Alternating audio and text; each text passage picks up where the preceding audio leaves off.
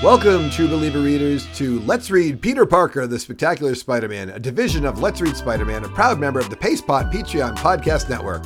If you like this podcast, you may also enjoy a podcast about setting higher goals. Sounds great, James B. Listen to Hey World Down There each week as Stiltman gets really tall and walks around trying not to, trip and fall over stuff. And he gets, really tall, very quickly, too. 60 glorious minutes every Tuesday at 2 in the morning on the PacePod Patreon Podcast Network. If we could say he's trying not to squash anyone way down there. He's trying to squash me. Great, James B. Sounds good. From August of 1982, Stan Lee presents Peter Parker the Spectacular Spider-Man 69, In Darkness Seldom Seen, by Mantlo, Ed Hannigan, and Al Milgrom. In a derelict theater, Cloak and Dagger break up a small-time drug ring and learn Silvermane is their supplier.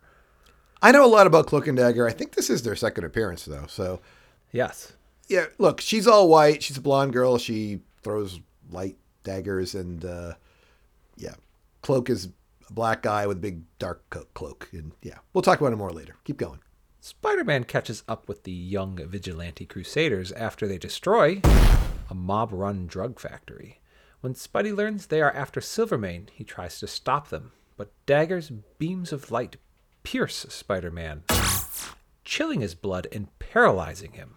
Okay, well, she throws daggers of light, which actually drain, vitality, and like I kind of mentioned, he attacks with a cloak, which engulfs people in a cold, paralyzing darkness. You can also teleport, by the way. And in all my readings of them in the 1980s, they're always involved in the war on drugs. I don't know what they do after this because I wasn't reading after this, but that's what they were doing. I also want to say that the TV show of them has them being like teenagers, and they look like teenagers kind of on the TV show, but they look a little more adult here. They look older. Definitely. If you told me they were in their 30s, I would have believed you, but they're supposed to be teenagers, so...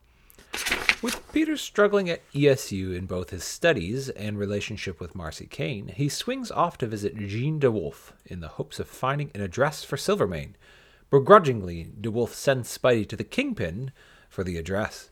The Kingpin obliges, but when Spider-Man breaks through Silvermane's bedroom window, Cloak and Dagger are only seconds behind him. Spider-Man quickly KOs Silvermane's guards, and although Silvermane is bedridden and unconscious, a booby trap protecting him injures Spider-Man. Cloak reminds Dagger she is duty-bound to kill Silvermane, and before Spider-Man can stop her, she blasts the aged criminal mastermind, destroying his life support, killing him. You have a whole bunch of notes here. What do you want to talk about, Eddie? There's three things we should mention in this book.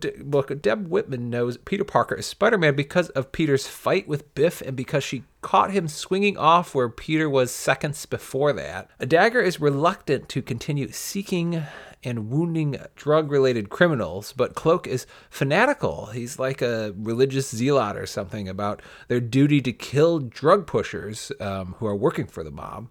And then Marcy Kane, Peter's ex-coworker, because he's not, I guess, working for Dr. Sloan as a grad student anymore, and possibly future romantic interest, is pissed that Peter is falling asleep in class while she sees his pictures in the newspaper. I would like to mention that Cloak and Dagger, they're not quite Daredevil, Kingpin-level violence, but they're pretty violent. They are killing people. Yeah, they're and Spider-Man doesn't have a lot of people just, I didn't do it. It's kind of like when the Punisher first shows up, that he's killing people before the mercy bullets. As long as it's not Spider-Man doing it, we can get away with it. And then eventually Spider-Man's like, not in my book. Now you're all mercy bullets. So right now, Cloak and Dagger are running around, and excellent Ed Hannigan has him drawing death blows constantly. Let's see if it keeps up with the next book. From September of 1982, Stan Lee presents Peter Parker the Spectacular Spider-Man 70, The Great Cloak and Dagger Hunt by Bill Mantlo. Outstanding artwork by Ed Hannigan and Al Milgrom. I don't like that guy, Ed Hannigan. All right, James B.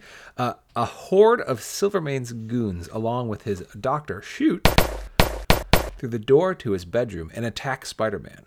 Cloak and Dagger have departed to hunt more drug hustlers. So while Spidey is busy defending and departing himself, Silvermane's doctor encases Silvermane's body into a canister with life support and hurries him away. Yeah, so Silvermane's a really old man. He appeared in like 100 issues ago.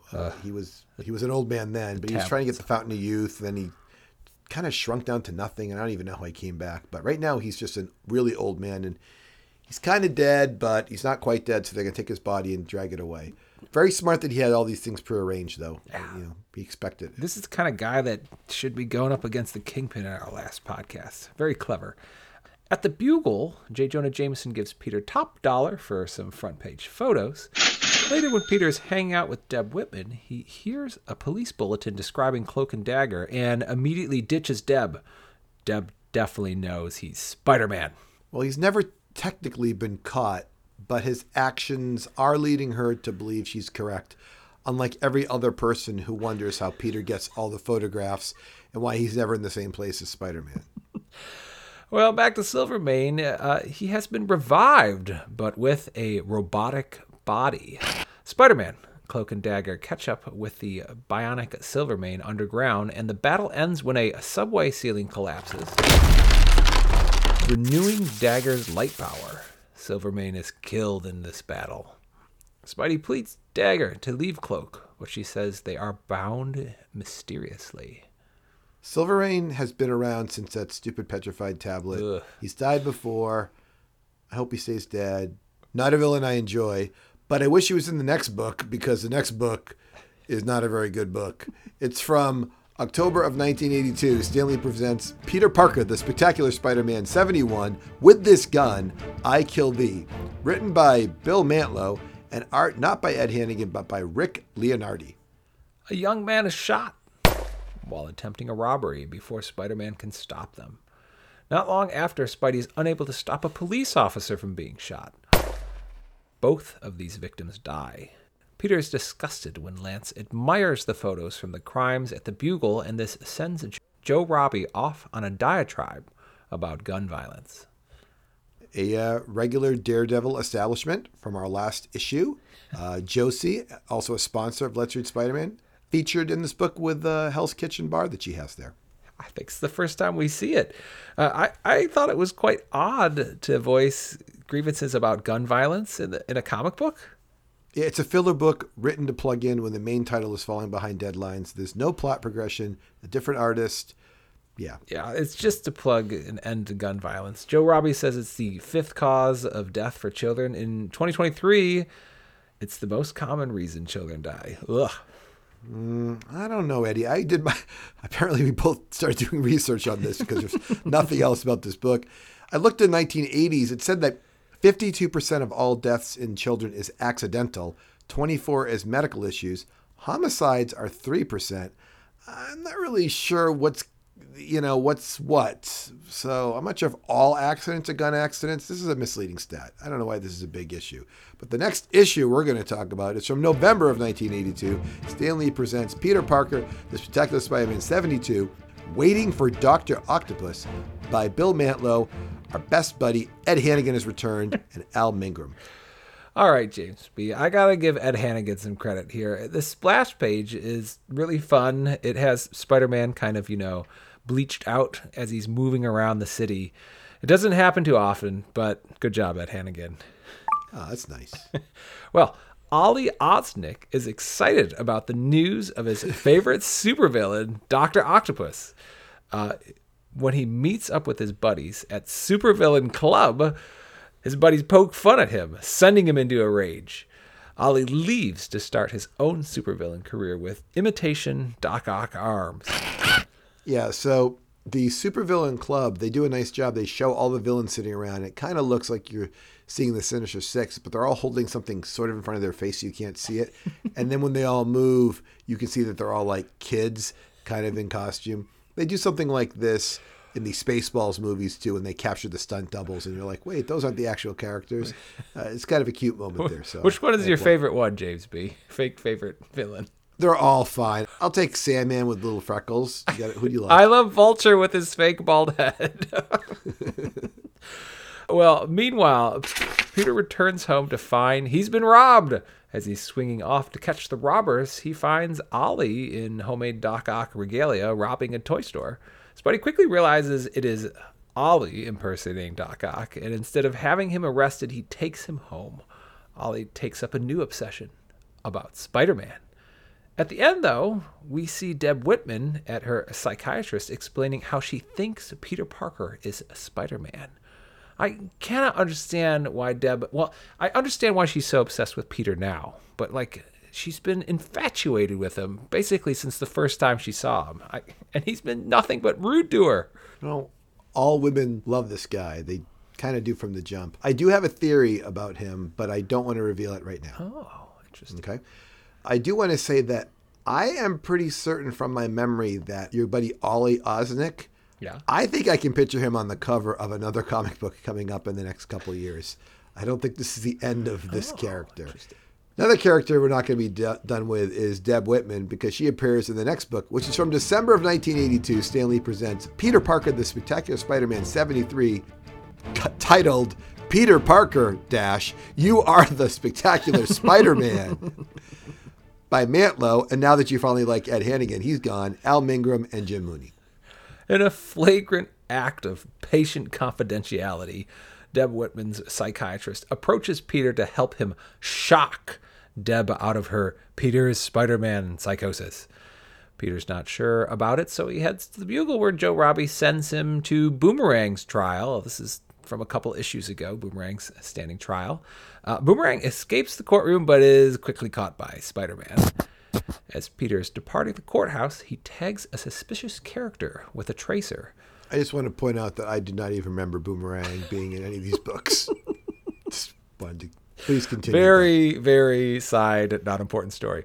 Spidey tracks the shady character and comes upon the Owl and Doc Ock negotiating an alliance. The villainous pair cannot come to an agreement, but Spidey decides to swing in and try to capture them. There are hundreds of goons. Some of them are with Doc Ock, some of them are with the Owl, who attempt to wrestle Spider-Man into submission. To no avail, and Spidey is unable to web up the two villains before they escape. At the end, Peter agrees to help Deb's psychiatrist. I'm disappointed that I didn't get a Daredevil issue in our last podcast about the Owl. The Owl is a Daredevil villain. I could have definitely given you more feedback on him, because I'm trying to make sure everyone understands who these Daredevil characters are that are going to be appearing all over our Spider-Man books. And here's the Owl right there. Have you seen the Owl in Peter Parker the Spectacular Spider-Man or in like Marvel Team Up before, Eddie? I do not think he's been in Spectacular, but maybe Marvel Team Up one time. That's what I was thinking too. Like we might have seen him. I'd have to think about that. Well, this book is really just trying to get us into this next book, James B. Yeah, because this is just about these two guys trying to work together, but they don't want to work together in this book. And the next book is from January of 1983. Woohoo! New Year. New Year's, folks.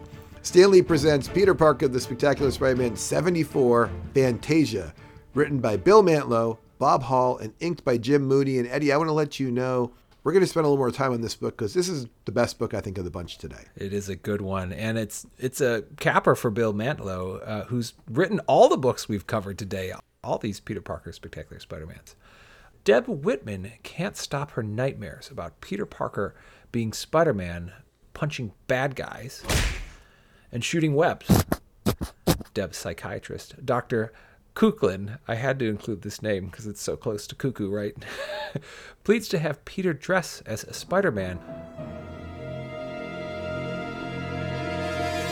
to shock Deb out of her psychosis, and Peter won't help. Deb really needs a new doctor. This is such a nutty scheme. He's giving away all this important confidential stuff that they're discussing. Peter even says this is real life, not a comic book situation. Good on the book for recognizing how silly it is. It makes it acceptable. Speaking of which, Deb's arguments make good sense. A rational person should be like, wow, yeah, maybe he is Spider-Man, but not Dr. Bailey Kuklin, the Kuklin, as you say. Also, Eddie, physician-patient privilege law prohibits a physician from disclosing information about a patient without the patient's explicit consent. Now, of course, Dr. Bailey Kuklin has Peter in the other room listening. I think that's a violation. These doctors that Peter associates with are no good. Speaking of doctors, Peter heads over to ESU to ask Dr. Sloan for help regarding Deb's mental state, and he tells him she was recently cured in a hospital from being emotionally disturbed when he hired her. He sends Peter to Biff for the rest of the details. When Peter catches up with Biff, he learns that Deb was married to an abusive husband, and Biff saved her from him. Peter rushes off to swing over to Deb's place as Spider-Man and allows Deb to remove his mask. Peter tells her he is Spider-Man and that she wasn't delusional. Incredibly, this shocks Deb out of her psychosis so much so that she decides to return to the Midwest to divorce her husband. I need to jump in before you go here, Eddie. Sure. You didn't say he does remove his mask, and then she says to him, "Oh, Peter, you're just dressing up as Spider-Man. Yes. Thank you so much for being a good friend." That's her response is to it. And then she decides, I'm going to take off and go divorce my husband. Eddie, her husband, not good to her, agree? Oh, no, he was terribly abusive. And she stayed with him forever, right? She did. Well, yeah, for several years at least. Eddie, can you think of someone else who's been really, really bad to Deb Whitman? Peter Parker, the Spectacular Spider-Man. This is not even a James B. joking thing. Wow. He's such garbage to her, too. That's why she keeps getting drawn back to him. Wow. Right? You think the writer's thinking like he's... Wow, James B. That's huh? You are... That's great, James B. Impressive. I'm going to Reddit after this. I'm going to go post some stuff. Put your theories up, huh? Wow. Well, this is a crazy reveal anyways. Peter was like 100% ready to tell Deb he was Spider-Man. Like, no questions asked. This is going to be it. It's a full page in this book, and I'm like, wow. Right. For like the wrong reasons, though. He's like, oh, I feel so bad for her. I'm going to let her know that she's not crazy. So here you go. I'm going to just put her in danger. It's true, but whatever. I mean, he sees it as the only way to help solve her craziness. It's not wrong. She's like clearly in very bad shape. So, and her reaction isn't like, I'm right. The things I've been thinking about the whole time are right. Her reaction is like, oh, someone must have made you dress up. Do people all think that doctors have their friends have them dress up as Spider-Man or something? Like, did they have this conversation off? You know, like. How do they both think this is a good idea? She's like, oh, you're just dressing up. Thank you. You're a good friend. Yeah, it is hilarious that like the plan the terrible doctor said that they should do pans out to be exactly right. Like he was right from the beginning. If she had said like, I saw in his notebook that he was going to ask you to do this, or I overheard him tell you on the phone, like I get it. Like I would have been like, that's clever. True. But you know, he did this before too. He revealed to his friends he was Spider-Man. I think he did in front of like Harry and Gwen, didn't he? He's done this move before. I think he might have needed the Prowler to get out of it. I'm not sure how many times I confused my Spider-Man story since I've read like, you know, over 500 of them. But he definitely has revealed himself before when he was going to quit being Spider-Man. I think so. I think it was at Captain Stacy's house. Yeah, they all saw it. But then I think he gets set up by using the Prowler later. Yes. The Prowler shows up and is like, hey, Peter, here's that. You know, here's $5 I owe you or something. No, he says, you better get me my money or something like that. Right? That, it's like the agreement. Right. Where's my half of the money? Mm-hmm. Putting aside the strange situation with the reveal and the shock therapy, I don't like this ending for Deborah Whitman. I'm not opposed to this rushed ending to replace her because she's a boring, weak female lead, and there's a different, stronger female in this comic, but I would have preferred a true tragedy or Deb getting a backbone and leaving. That would have been so much better if she had been like, enough of this, Peter. Or what if she had like, you know, gotten pissed off at Peter and been like, I'm going to the Kingpin. You know, I know you want her to deal. You've been waiting for that villain turn. But Eddie, this book, by the way, this amazing book, it's not even over. There's another part of the book we didn't even talk about yet, which has the Owl and the Doc Ock war continuing. And Spider-Man even says at one point, like, I don't even know what these two guys are fighting about. This war just suddenly happened. Can you tell us about that? Yeah, in between the Deb Whitman story, we see the Owl and Doc Ock again attempt to forge an alliance, but unable to mesh their egos. And so more punching occurs.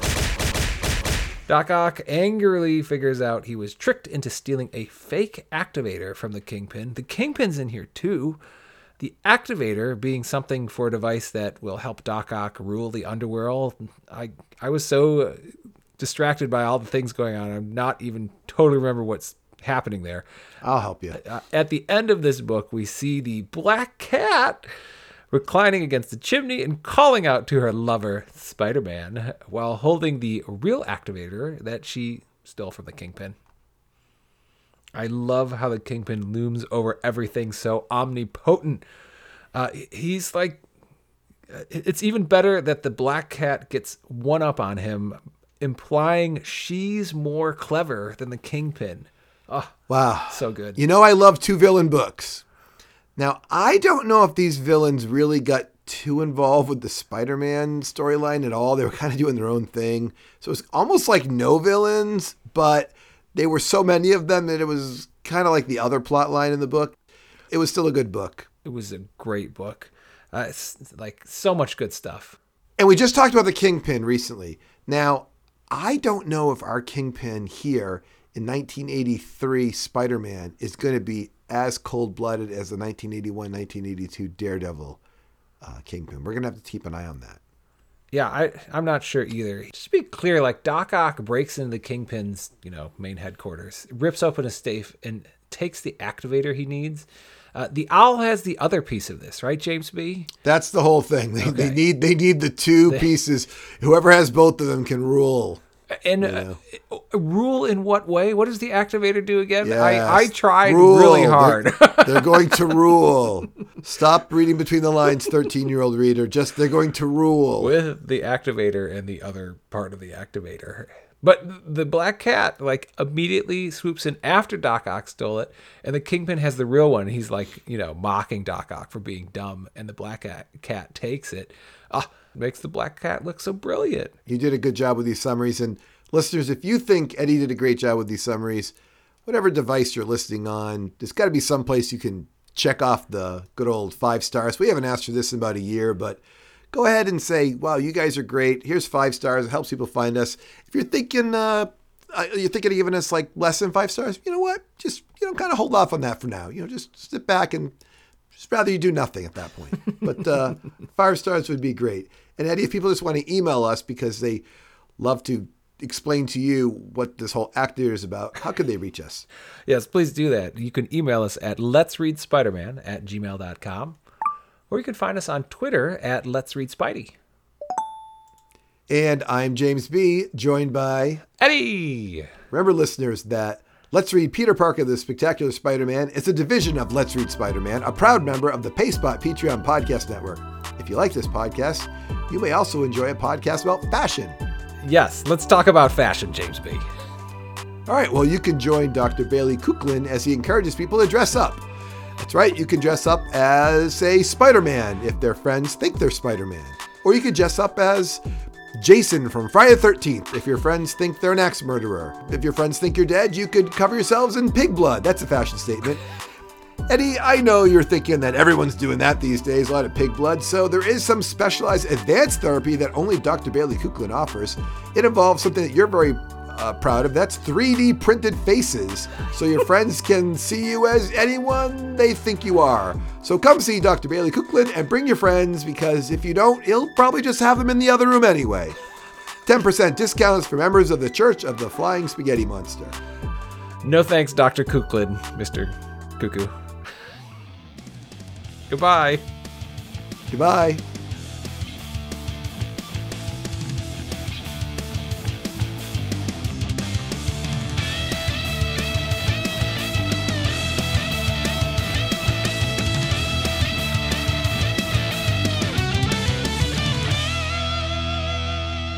These books would have been the better books, except the other books are about to get good at the exact same time. We're about to enter 1983, Eddie.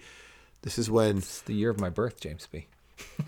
The year I started buying comic books like crazy, and I was saying to myself, oh, excellent. Somewhere... How many miles away is Massachusetts, you think, from Michigan? You know that you're the traveler. 700. 700 miles away from here, there's a baby being born who one day will... talk about these books with me, but for now I gotta start reading and collecting until he's ready. So toldeth the prophecy.